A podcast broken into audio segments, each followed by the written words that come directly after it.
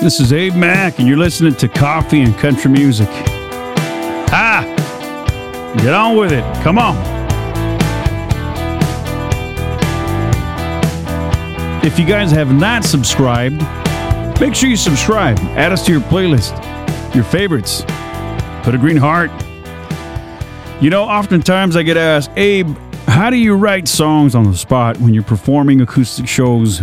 People shout out a title and you like doing that. I don't know. I really don't know. It's fun. It's uh almost therapy for me. This segment we're going to talk about songwriting and the importance of writing from the heart and the importance of writing with an audience in mind. Right? You just don't write something. Well, sometimes you do. For me, songwriting is very important. I think that you have to have some type of plan to finish a song. Not necessarily write a song. Sometimes I'm, uh, I'm, you know, minding my own business. I'm uh, setting up for a show where I could be at a Barnes and Noble or at a coffee shop getting a coffee, and uh, boom, somebody's having a conversation, and I'm in the back of my mind thinking, man, that'll be a great killer song title. That's a cool story. I want to hear more, right? And then my imagination takes over, and then I create stories, kind of like a book. And then I try to find my feelings that attach to whatever they're talking about. And if I can relate to the message or the conversation that they have, then I get inspired to write a song. I don't know. That's my way of doing it. People say, "Abe, can I write a song even though even though I've never written a song?" Absolutely. Anybody can write a song. Really, anybody. I didn't take any talent to write a song just like you know, you can sit there and write a, a summary or an essay for school. But can you write a killer song? A legendary sing along song or a song that's going to make you cry or dance or you're just going to remember it? Not everybody can do that. And really, there really isn't a, uh, a right formula for it. You just kind of know in your heart as a listener or as a fan of whoever your favorite artist is, man, that's a hell of a song. And to you, that song is a hit. Once in a while, you get people like uh, Taylor Swift or George Strait or Michael Jackson that they got a, a really awesome team. I was going to say badass. I shouldn't say that. I'm going to bleep it. But you get a really good team known as a record label or a manager or publicist. The whole spectacle of what people don't know requires for you to be in a bigger platform. And when they come in, yeah, they come in and they clean things up and they they have a marketing tactic behind it. They'll put a an amazing music video, a strategy behind it. And you, the listener, tune in to the radio and that's all they're playing, and you're listening to it, or it's all over your Facebook feed, Instagram, social media, whatever you want to think that you log into. It's all over your phone, sponsored posts. So why not listen to that new George Strait song or that new uh, Taylor Swift hit? Uh, in a segment, a couple of segments ago, I want to say maybe a month ago, I uh, pre recorded this podcast in regards to the two styles of songwriting, which I'm not going to really get into, even though we are talking songwriting. But it's this, this is a generic message for people that have reached out to me and said, "Abe, I want to write a song. I want to I want to get into songwriting." Well, do it. Nothing's stopping you. Nothing's stopping anybody from doing anything that you want to accomplish but yourself. You know, sometimes you wake up, an example. You wake up and you say, "Man, I'm going to change my life. I'm going to I'm going to get in the best shape of my life. I'm going to eat clean." And then all of a sudden you get sidetracked with family visiting you. All kinds of cool, crazy stuff happens and it's fun. And you're like, ah, I'll just have a couple of tacos. It's not going to do anything to me. I'll get back on track next week. And then next week happens and then you have some big show pop up and you're on the road and you just can't seem to catch the vibe and get back on track. You know. But uh, I want to bring in a guest. Uh, I'm actually texting him. My buddy uh, Gus Clark. Hopefully, I can get him on the line. I'll ask him about what it what songwriting means to him. He's somebody that's uh, matter of fact. He said, "Yeah, we're gonna do it. All right, we're gonna chime him in." And uh, see how this goes right here. What's up, man? Oh, there he is. He answered. All right. So we're doing the Coffee Country Music podcast. And I got my good friend Gus Clark, my hermano from another mother, uh, chiming in. We're talking songwriting, bro. It's uh it's uh we actually had a conversation via Instagram and I won't take a lot of your time. Just want to ask you two questions. What does songwriting mean to you as a as an artist and as a songwriter? And the other question is, can anybody be a songwriter? I think that those are good questions. Um, I think for me as a songwriter, uh, I think one of the jobs of a songwriter, or maybe the only job of a songwriter, is to take all these complex human emotions and parts of the, the human experience and try to distill them down palatable three minute way to, to help us all cope. I mean, I think a good songwriting, you know, a good songwriter speaks from a very personal place and sort of, I don't know, when I write, I try to think about taking things out of the specific and more into um, down to those like pure emotions or those little images that, um, you know, I don't know. You're never going to write something that everybody relates to, but it sure is nice when people relate to it.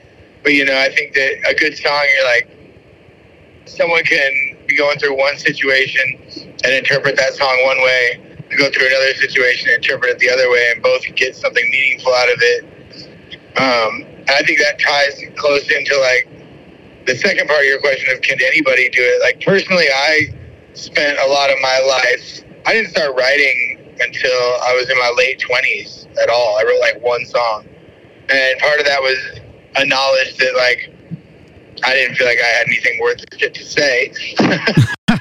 young, young, and dumb. But a lot of it was mostly that when I would think about something I wanted to write about or something I was going through or something that would be fun to write about, um, because I'm such a music nerd and always dive into the history and so many different kinds of music, I would inevitably find a song that nailed it.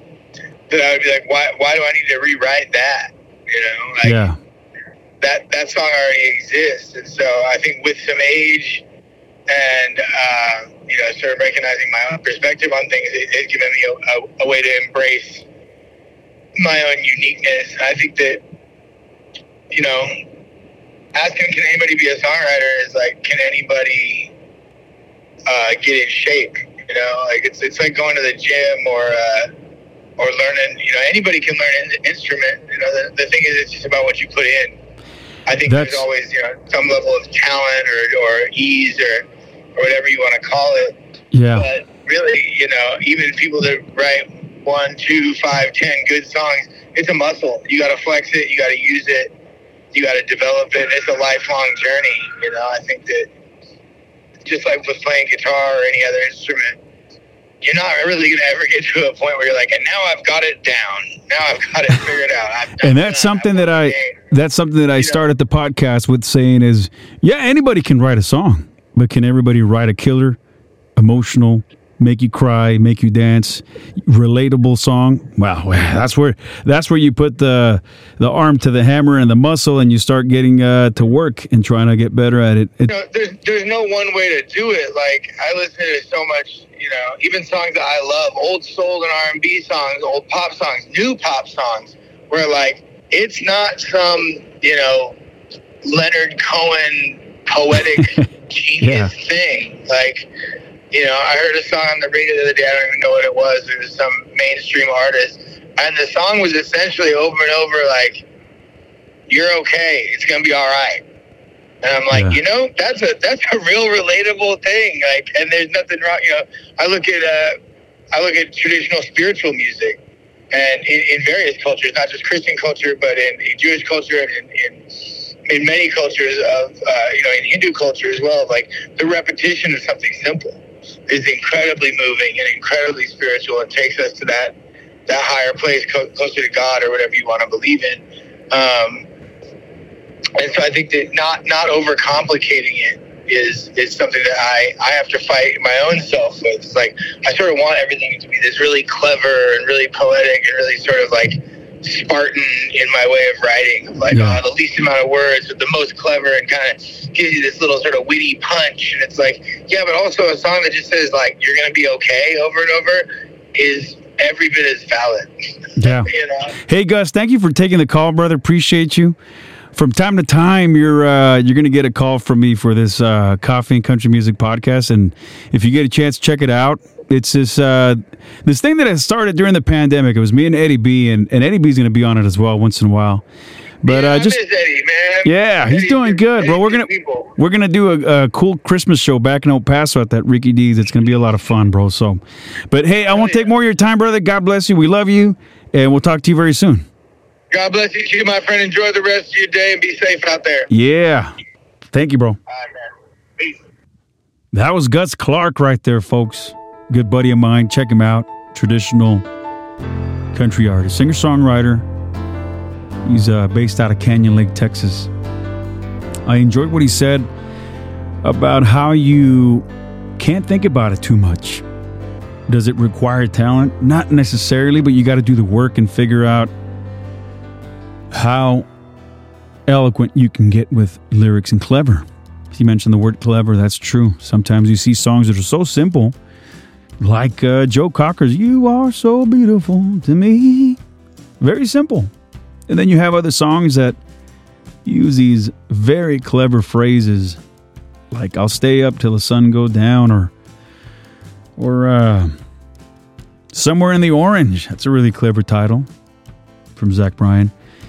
Well, to finish off this podcast, we want to thank you guys for tuning in. Every week, we try to do the podcast to your liking. So if you have an idea for a topic, maybe a guest we should try to get in, let us know.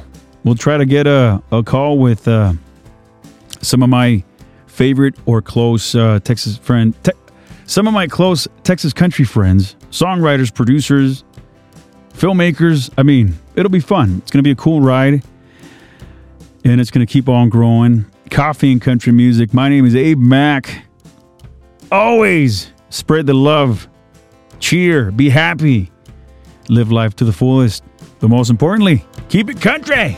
Catch you next week.